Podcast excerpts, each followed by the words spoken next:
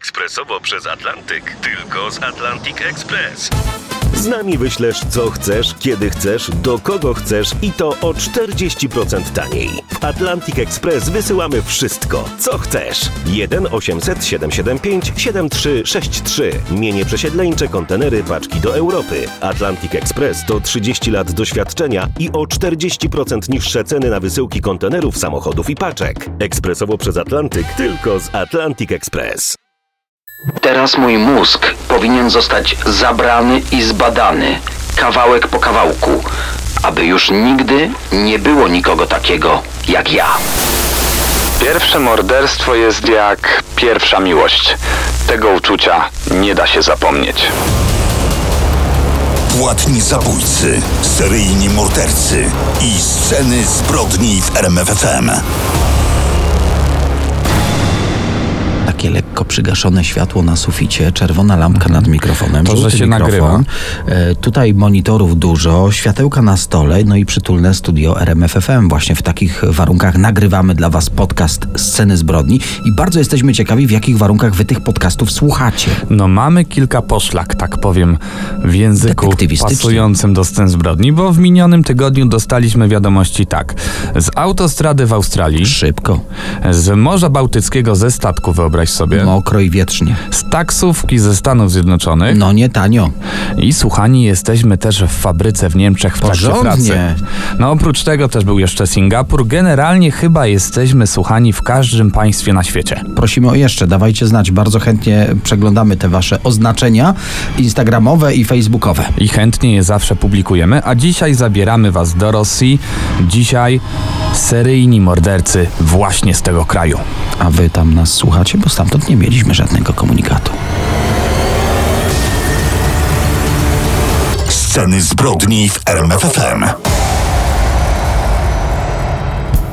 W scenach zbrodni dzisiaj maniaki. Tak nazywa się w Rosji seryjnych morderców, czyli takich, którzy, przypomnijmy, zamordowali co najmniej trzy osoby. W rosyjskich więzieniach aktualnie siedzi kilkuset seryjnych morderców. To oznacza, że ilość ich ofiar idzie w tysiące. Tak, to przerażające, ale rzeczywiście niektórzy przyznali się do kilkudziesięciu zbrodni. Rekordziście przypisuje się nawet 80 zabójstw. Jak to zwykle u nas, wybierzemy najbardziej bulwersujące historie. Maniaki zabijają zwykle z pobudek seksualnych, torturują, maltretują, ale niektórzy mordują z zimną krwią, bo uznali, że będzie to świetny sposób na życie. Dodajmy, że dla takich bestii w Rosji przygotowano specjalne więzienia o nazwach, które, jakby to powiedzieć, jakoś nie kojarzą się z dożywotnimi wyrokami, na przykład Biały Łabędź. Ale jest też na Syberii więzienie Polarna Sowa, czy też na przykład Czarny Delfin.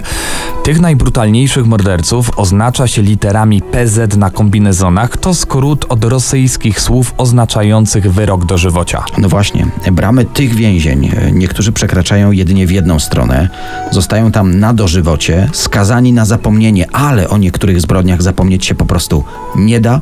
I na początek Aleksandr Piczuszkin, nazywany bitcewskim maniakiem. Dokładnie Aleksandr Jurjewicz Piczuszkin, rocznik 74. Gdy ma 10 miesięcy, rodzinę zostawił ojciec. Tak więc wychowywany był przez matkę. Ruchliwe dziecko wyrosło na ciekawego życia mężczyznę. Mężczyznę raczej ciekawego, jak to jest odbierać życie. E, Rzeczywiście po raz pierwszy zamordował już jako mężczyzna, gdy miał 18 lat. Ale zanim te szczegóły, może wyjaśnijmy. Jest 27 lutego 92 rok. Gazety w Rosji piszą o rzeźniku z Rostowa. Trwa chyba najsłynniejszy proces seryjnego mordercy, o którym jeszcze dziś powiemy w scenach zbrodni. Aleksandr zagadał wtedy do swojego kolegi z klasy, Michaiła Odiczuka. Koledzy umówili się na morderczą ekspedycję, jak to określił Aleksandr. Mordercza ekspedycja. Powiedział wprost Michaiłowi, że ma ochotę kogoś zamordować, jak ten słynny rzeźnik. No i poprosił, by kolega mu w tej zbrodni pomógł. Z późniejszych zeznań Piczuszkina wynika, że, że obaj byli ciekawi. Jednak ekspedycja zakończyła się no nie do końca tak, jak chłopaki zaplanowali. Aleksander zorientował się, że Michał traktuje tę ich wspólną wyprawę mało poważnie, że tak naprawdę nie zamierza nikogo zamordować. Uznał więc, że już nie ma co szukać ofiary, że kolega się świetnie nada, przy okazji rozwiąże się sprawa ewentualnego świadka. Tak więc Piczuszkin wypchnął Michaiła przez okno.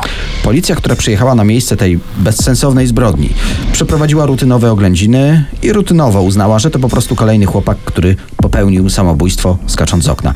Dopiero po latach Piczuszkin przyznał się, że to on zabił kolegę. Jak to powiedział, pierwsze morderstwo jest jak pierwsza miłość. Tego uczucia nie da się zapomnieć. No właśnie, pierwsze morderstwo z wielu, z bardzo wielu.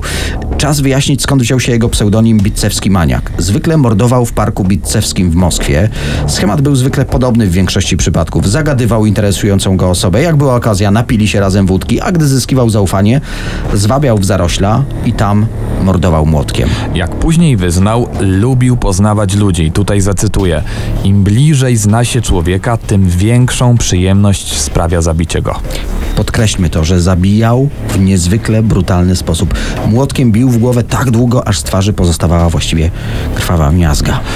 Tchu może brakować. W scenach zbrodni seryjni mordercy z Rosji wracamy do Aleksandra Piczuszkina, czyli bitcewskiego maniaka. Ale miał też inne przydomki. Media nazywały go na przykład szachistą lub szachowym zabójcą. I tu warto nawiązać do tego, że jako dziecko uwielbiał grę w szachy. Ale to jeszcze nie jest kompleksowe wytłumaczenie y, tych y, przezwisk medialnych. To jest o wiele bardziej przerażające, ale skoro cofnęliśmy się do czasów jego dzieciństwa, to koniecznie musimy wspomnieć o wypadku, jaki zdarzył mu się, gdy miał 4 lata. Spadł wtedy z huśtawki, podniósł się z ziemi akurat w momencie, gdy huśtawka wracała w jego kierunku i uderzyła go w głowę. Uderzenie było tak mocne, że doszło do uszkodzenia kory czołowej.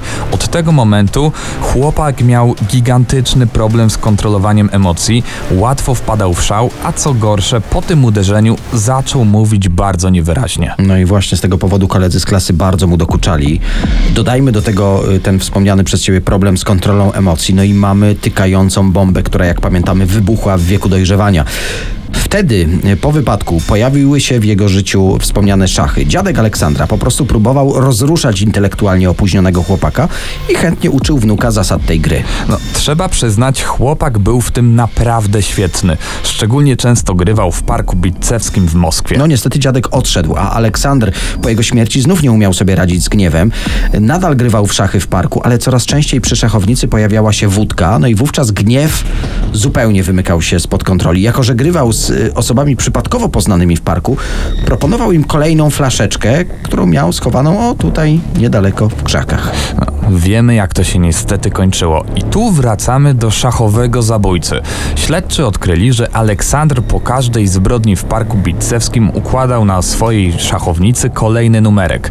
Na polach szachowych policja odkryła wyryte daty, które pokrywały się z datami zabójstw. Uznano więc, że postanowił wypełnić ofiarami wszystkie 64 pola szachowe. Co zresztą Piczuszkin zdementował. Powiedział, że mordowanie spodobało mu się tak bardzo, że po 64 ofiarach nadal by mordował w nieskończoność. Zresztą przestały mu wystarczać te przypadkowe ofiary od szachów w parku. Zaczął zabijać również swoich znajomych, bo chciał być samotny. I tu czas powiedzieć, jak wpadł. Rok 2006. Zamordował swoją dziewczynę, 36-letnią Marinę Moskalową. Tym razem policja w kieszeni dziewczyny odnalazła istotny, choć niepozorny ślad bilet moskiewskiego metra. Przejrzano monitoring i ustalono, że dziewczyna była w towarzystwie jakiegoś mężczyzny. Swojej córce też zostawiła informację, jak nazywa się ten pan, z którym się spotyka. Jak się domyślacie, to był Aleksander. Wkrótce go aresztowano i oskarżono o 49 niewyjaśnionych zbrodni, jakie miały miejsce na terenie parku. Ale poza tą poszlaką policjanci nie mieli za wiele. Jednak wtedy nagły zwrot akcji. Zatrzymany Aleksandr Piczuszkin zaczął mówić. Przyznał się do aż 61 zabójstw. Skazano go na dożywotnie więzienie. Pierwszych 15 lat ma spędzić samotnie w pojedynczej celi w specjalnym więzieniu dla bestii na odległej Syberii. Wspominaliśmy, że inspirował się seryjnym mordercą Andrijem Chikatilo. W śledztwie wyznał, że postanowił pobić jego rekord morderstw. A za chwilę jedno z najbardziej przerażających małżeństw, no już nie tyle Rosji, co w ogóle świata. Zwą ich rosyjską rodziną Hannibala Lectera. Daniel Dyk i Kamil Barnowski prezentują Sceny zbrodni w RMFFM. On Majsterkowicz, złota rączka, który na zlecenie remontował i wykańczał mieszkania. Ona była pielęgniarka, zwolniona ze szpitala przez alkoholizm. Dimitri i Natalia. Małżeństwo, które mordowało ludzi przez niemal 20 lat. Co jest przerażające, ale jeszcze bardziej przeraża powód, dla którego zabijali. Kanibalizm. Historia, która no, jest gotowym scenariuszem na krwawy horror. 2017 rok. Robotnicy przy budowie drogi w Krasnodarze odnaleźli telefon. Ktoś go zgubił. By móc zwrócić właścicielowi, zaczęli przeglądać zawartość telefonu. Trafili na przerażające zdjęcia. Natychmiast rozeszła się plotka, że ktoś w okolicy przygotowuje z ludzi dania. No, musimy powiedzieć, to było więcej niż plotka. Na zdjęciach w telefonie widać było mężczyznę pozującego z odciętą głową kobiety. W jego ustach było widać różnego rodzaju szczątki mięsne, które przegryzał. Wśród nich wyraźnie widoczna ludzka ręka. Niemal natychmiast ustalono, do kogo należy aparat. To 35-letni Dimitri Bakshiv. Mężczyzna po zatrzymaniu twierdzi, że zwłoki znalazł na śmietniku. Nie wie, co go podkusiło, żeby sobie z tym zrobić to idiotyczne selfie, że to jedynie kiepski żart, który postanowił zrobić, wykorzystując to makabryczne znalezisko, ale że wkrótce to wszystko wyrzucił do śmietnika, że głowę kobiety włożył do wiadra z zimną wodą, aby nie doszło do rozkładu. No cytujemy tutaj fragment wywiadu, jaki trafił do gazety Komsomolska Prawda. No, jednak nasi słuchacze pewnie się domyślają, że prawda wygląda zupełnie inaczej. Po analizie zdjęć udało się ustalić, że Dimitri zwłoki przetrzymywał co najmniej dwa dni, że zabrał je ze swojego domu do pracy, czyli tak naprawdę do mieszkania, które komuś remontował i tam robił sobie kolejne zdjęcia. Ciąg dalszy śledztwa doprowadził do kolejnych, coraz bardziej przerażających szczegółów. Najpierw udało się ustalić, że była to ponad wszelką wątpliwość jego ofiara, a nie znalezisko. I że to niestety nie była jego pierwsza ofiara. Później wyszły na jaw fakty, że w polowaniu na ludzi pomagała Dimitriowi jego 42-letnia żona Natalia. Zatrzymano również ją. W przesłuchaniach zaczął się wreszcie wyłaniać cały przerażający obraz tej zbrodni. Razem mieli wynajdować ofiary na portalach randkowych, zapraszali je na suto zakrapiane imprezy u siebie, czasem taką ofiarę odurzali narkotykami i z tych imprez po prostu nie wszyscy zaproszeni goście wracali. Małżeństwo zamordowało tak około 30 osób. Zabijali ludzi, by ich zjadać. Opracowali swoje własne przepisy kulinarne. Wszystko skrupulatnie zapisywali i fotografowali. W ich zamrażarce odnaleziono torby z mięsem. Części ciał marynowali w słoikach na potem. Policja odnalazła też 19 fragmentów skóry ich ofiar, które kolekcjonowali. No to nie mieści się w głowie. W ich mieszkaniu odnaleziono wiele telefonów komórkowych. Jak się okazało, należały do ofiar i dzięki temu udało się zidentyfikować, kto trafił do zamrażarki i słoików przez te podkreślamy prawie 20 lat. Znajomi i sąsiedzi pary przypomnieli sobie, że rzeczywiście czasem z mieszkania Dmitrija i Natalii zalatywał jakiś dziwny zapach, ale generalnie para była lubiana, uchodziła za rozrywkową, często urządzali imprezy i często zapraszali znajomych na kolację. W kontekście tego, co dziś o nich wiemy, zaproszenie na kolację brzmi wyjątkowo przerażająco. A my w scenach zbrodni mamy kolejną historię maniaka z Rosji. Michał Popkow, maniak z Irkucka, nazywany też Wilkołakiem. Aktualnie trwa jego ponowny proces, bo z jego zeznań wynika, że na pewno zamordował ponad 80 kobiet. Czyni go to aktualnie największym seryjnym mordercą w dziejach Rosji. Ale ta liczba to najprawdopodobniej nie koniec jego morderczej listy. Przypuszcza się, że ofiar może być nawet kilkaset. Więc opowiedzmy coś o Michaile Popkowie. Żadnej pracy się nie bał, to na pewno. Emerytowany milicjant, były wojskowy, pracował jako taksówkarz, handlarz samochodów, ma na swoim koncie również angaż w zakładzie pogrzebowym, a w życiu rodzinnym ojciec i mąż. Motywem jego działań może być zdradzająca żona. Nie chciał się z nią rozstać, nie chciał niszczyć tej normalnej rodziny swojej córce, dlatego postanowił odegrać się w inny sposób. Mordował prostytutki, kobiety, które jego zdaniem prowadziły się po prostu źle. Postanowił usunąć je z Rosji. Mówił, że zabijał tylko rozwiązłe kobiety i że tak naprawdę jest czyścicielem ulic. Według innej wersji w Michaile urodził się seryjny morderca przez jego matkę. Ona była alkoholiczką i znęcała się nad nim. Michaił wieczorami podróżował swoją ładą niwą po ulicach Angarska, szukał samotnych kobiet, zazwyczaj niewinnie wychodził z propozycją podwózki, podrywał dziewczynę i nieważne czy ulegała jego wdziękom czy nie, finał tej przejażdżki był zawsze taki sam. Gdzieś za miastem wykorzystywał seksualnie swoją ofiarę, a później mordował. Ciała kobiet porzucał na poboczach dróg, parkach. Zupełnie nie przykładał uwagi do ich ukrywania czy zacierania śladów zbrodni.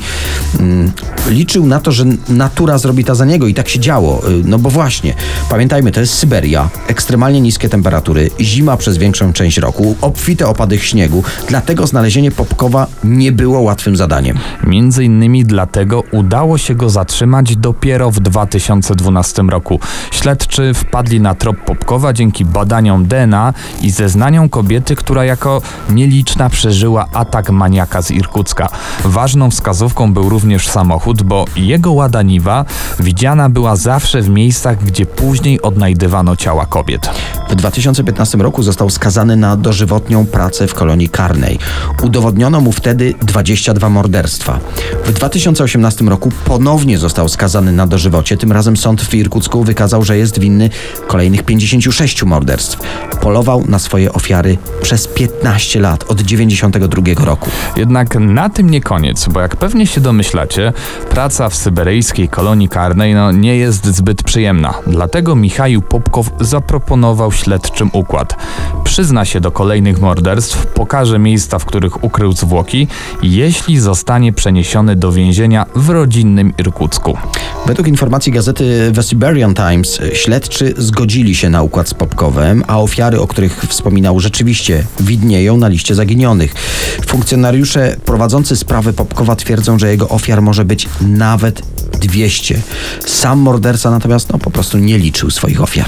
Wspomnieliśmy wcześniej, że Popkow pracował jako handlarz samochodów. No właśnie, transportował samochody z Władywostoku do Irkucka. Trasa liczy blisko 4000 km, a lista niewyjaśnionych zaginięć na tej drodze jest niestety równie długa. A tak na koniec warto dodać, że Michał Popkow podczas pobytu w kolonii karnej szył maseczki na potrzeby walki z pandemią koronawirusa. W więzieniu miał się też chętnie szczycić tym, że zamordował więcej ofiar niż Andrzej Chikatiło, najbrutalniejszy morderca w dziejach Rosji. W scenach zbrodni dzisiaj mówimy o seryjnych mordercach z Rosji, no i pora na tego najsłynniejszego. Rzeźnik z Rostowa, obywatel X, y, sowiecki Kuba Rozpruwacz, y, wiele miał przydomków, po prostu seryjny morderca z ZSRR, który zamordował ponad 50 osób, to na pewno. Skala jego bestialstwa jest pewnie nie do końca znana i, i niewyobrażalna. Urodzony w 1936 roku w wiosce niedaleko Charkowa. Trzeba zaznaczyć, że jego młodość przypadła na bardzo nieciekawe czasy. Na swoje oczy widział bestialstwo wojny. Podobno podglądał egzekucje wojenne wykonywane przez Niemców na partyzantach w jego wsi. Znalazłem też informację, że pewnego dnia nocował wśród zwłok rozstrzelanych żołnierzy, żeby schronić się przed Niemcami, którzy przeszukiwali jego wioskę. W jego domu rodzinnym też zaciekawie nie było. Ojciec wyruszył na front, jego matka została sama z dziećmi. Andrzej miał taką przykrą przypadłość, że moczył się w nocy i to jego matkę doprowadzało do szału. Był regularnie bity, no i poniżany. A propos ojca, na wojnie trafił do niewoli i wrócił do kraju, co mocno nie podobało się ówczesnym władzom. Dla nich wieniec wojenny, który przeżył więzienie i wrócił do ojczyzny, no musiał być ewidentnie szpiegiem albo no ewentualnie zdrajcą. I tak cała rodzina stała się pośmiewiskiem, wytykana palcami, to musiało się odbić na dorastającym dziecku. Jednak początkowo wszystko u Andrzeja układało się w miarę dobrze. W szkole radził sobie nie najgorzej, trafił do wojska, następnie ukończył studium z literatury rosyjskiej i rozpoczął pracę jako nauczyciel. Dodatkowo ożenił się i miał nawet dwójkę dzieci. Jednak, jak nasi słuchacze się domyślają, rzeczywistość nie była tak kolorowa. Małżeństwo zaaranżowane przez jego siostrę. Ewidentnie nie kochał swojej wybranki. Nie dostał się na swoje wymarzone studia do Moskwy, stąd ten kurs nauczycielski. No ale wracając jeszcze do małżeństwa, też okazało się kompletną klapą, bo Chikatiło miał problemy z impotencją. A jako nauczyciel nie potrafił sobie zupełnie poradzić z uczniami, praca go mocno frustrowała. W szkole był też oskarżony o napastowanie swoich uczniów. I tak docieramy do 22 grudnia 1978 roku. Ponad 40-letni Andrzej zaciągnął 9-letnią dziewczynkę do swojego domu. Obiecał jej, że jeśli z nim pójdzie, dostanie zachodnią gumę do rzucia. Tam próbował ją wykorzystać seksualnie, no i ostatecznie zadźgał nożem 9-letnią Jelenę. Odkrył, że w trakcie mordowania dziewczynki doświadczył czegoś, czego nie znał. Osiągnął satysfakcję seksualną. I to wtedy rozpoczął się jego morderczy szał. Ciało dziewczynki znaleziono w rzece. Rozpoczęto śledztwo i szybko skazano na śmierć inną osobę. Recydywistę, który już wcześniej był skazany za morderstwo i gwałt. Co bulwersujące, niewinna w tej sprawie osoba została skazana mimo tego, że Andrzej Cikatiło był widziany z dziewczynką w dniu jej zaginięcia. Mimo tego nie przedstawiono mu żadnych zarzutów. Zresztą winny był podany na tacy, a komu przyszłoby do głowy wszczynać śledztwo przeciw przykładnemu obywatelowi, nauczycielowi, dodatkowo z partyjną legitymacją. Właśnie tak rozpoczęło się piekło, które przez 16 lat urządzał swoim ofiarom rzeźnik z Rostowa. Jego ofiary to początkowo głównie kobiety, a dokładnie nastoletnie uczennice i prostytutki. Później zaczął jednak mordować również chłopców. Masakrował ciała swoich ofiar, aż w końcu też zasmakował w ludzkim mięsie. Jak sam przyznał, zawsze go to fascynowało. A propos kanibalizmu, y, matka rzeźnika straszyła go w młodości historią, w której jego starszy brat został uprowadzony i zjedzony przez sąsiadów. Nie wiadomo ile w tej historii prawdy, ale na pewno wywarła na młodym Chikatiło ogromne piętno. Prawdopodobnie jest to coś więcej niż legenda, zwłaszcza, że lata przed narodzinami przyszłego mordercy to na Ukrainie okres Wielkiego Głodu. Katastrofa humanitarna, która była spowodowana kolektywizacją rolnictwa przez Stalina. Badacze twierdzą, że w trakcie Wielkiego Głodu w latach 30. zginęło nawet 7 milionów osób na Ukrainie. Wracając do rzeźnika z Rostowa, y, mordował coraz częściej. W samym 1984 roku zabił 15 osób. Andrzej Chikatiło, członek partii, o czym też już wspominaliśmy, czuł się bezkarny. Nikt nie chciał nawet brać pod uwagę, że no właśnie, ktoś, kto należy do jedynie słusznej władzy, może być seryjnym mordercą. Poza tym media nie informowały o tym, że po okolicy krąży seryjny morderca. Przez to ludzie byli mniej czujni i nie unikali potencjalnie niebezpiecznych miejsc. No, to był kraj idealny, przecież w socjalizmie takie rzeczy nie mogły się dziać, no ale w końcu, jak się domyślacie, informacji na dłuższą metę nie da się blokować. Lawina na początek pogłosek, później plotek, a w końcu już konkretnych informacji o porzuconych zwłokach rozprzestrzeniła się po całym Związku Socjalistycznych Republik Radzieckich. Wszyscy pocztą pantoflową ostrzegali się przed, no właśnie, tajemniczym rzeźnikiem z Rostowa. Presja publiczna była gigantyczna, rozpoczęto więc ostatecznie energiczne poszukiwania mordercy. Infiltrowano kręgi przestępców seksualnych, osób z chorobami psychicznymi. Efekt tego był taki, że pod presją przesłuchujących do zbrodni przyznało się kilka osób, które na pierwszy rzut oka no, nie mogły odpowiadać za te morderstwa. Milicyjna akcja y, poszukiwania jednak tego prawdziwego przyjęła kryptonim Pas Leśny, bo właśnie w okolicach lasów, torów kolejowych i dróg porzucał ciała swoich ofiar. I tak w tej historii docieramy do listopada 1990 roku. Patrolujący stację kolejową funkcjonariusz zauważył mężczyznę idealnie pasującego do wizerunku poszukiwanego przestępcy. Jego garnitur był ubrudzony ziemią, a na pytanie milicjanta skąd ta ziemia na ubraniu odparł, że wraca po prostu z grzybów. Policjant pozwolił mu jednak pójść w swoją stronę. Nie zdziwiło go absolutnie to, że był tak odświętnie ubrany po prostu na grzyby. Kilka dni później nieopodal właśnie tej stacji kolejowej znaleziono kolejną ofiarę seryjnego mordercy, tym razem 22-letnia Swietłana. Szybko połączono fakty, że w morderstwo kobiety może być zamieszany ten elegancki gentleman po 60, który rzekomo wracał z grzybobrania. I właśnie tak schwytano Andrzeja Cikatiło. Teraz już wiadomo, że to on był rzeźnikiem z Rostowa. W areszcie przyznał się do 56 morderstw. Z dumą pokazywał miejsca, gdzie mordował swoje ofiary. Wyrok w tej sprawie mógł być tylko jeden. 14 lutego w walentynki 1994 roku wykonano na nim karę śmierci przez strzał w głowę. Przed egzekucją zdążył jeszcze powiedzieć: Teraz mój mózg powinien zostać zabrany i zbadany kawałek po kawałku. aby już nigdy nie było nikogo takiego jak ja. Tak mówiłeś, że słuchają nas słuchacze na statku, na Bałtyku, na autostradzie w Australii. Mhm. Zgadza się. Mhm. O ile pamiętam, taksówka nowojorska była jeszcze, fabryka ni- w Niemczech i właśnie, powiedziałeś o Singapurze, ale gdzie konkretnie w Singapurze? No tego nie wiem. Tego niestety nie wiem, nie było określone. Rozbudziłeś naszą wyobraźnię, drogi słuchaczu, więc jeżeli y, mógłbyś, to uściślij, bo chcemy wiedzieć, jakim czynnościom towarzyszą podcasty Scen Zbrodni. Czekamy także, żebyście też i wy nas oznaczyli. A niezależnie od tego, gdzie będziecie w przyszłym tygodniu, my powrócimy z takim tematem dosyć wakacyjnym, bo powspominamy urlopy, ale powspominamy oczywiście w klimacie scen zbrodni. Turystyczny sezon na morderstwo już za tydzień w Scenach Zbrodni. Daniel Dyk i Kamil Barnowski prezentują Sceny zbrodni w RMFFM.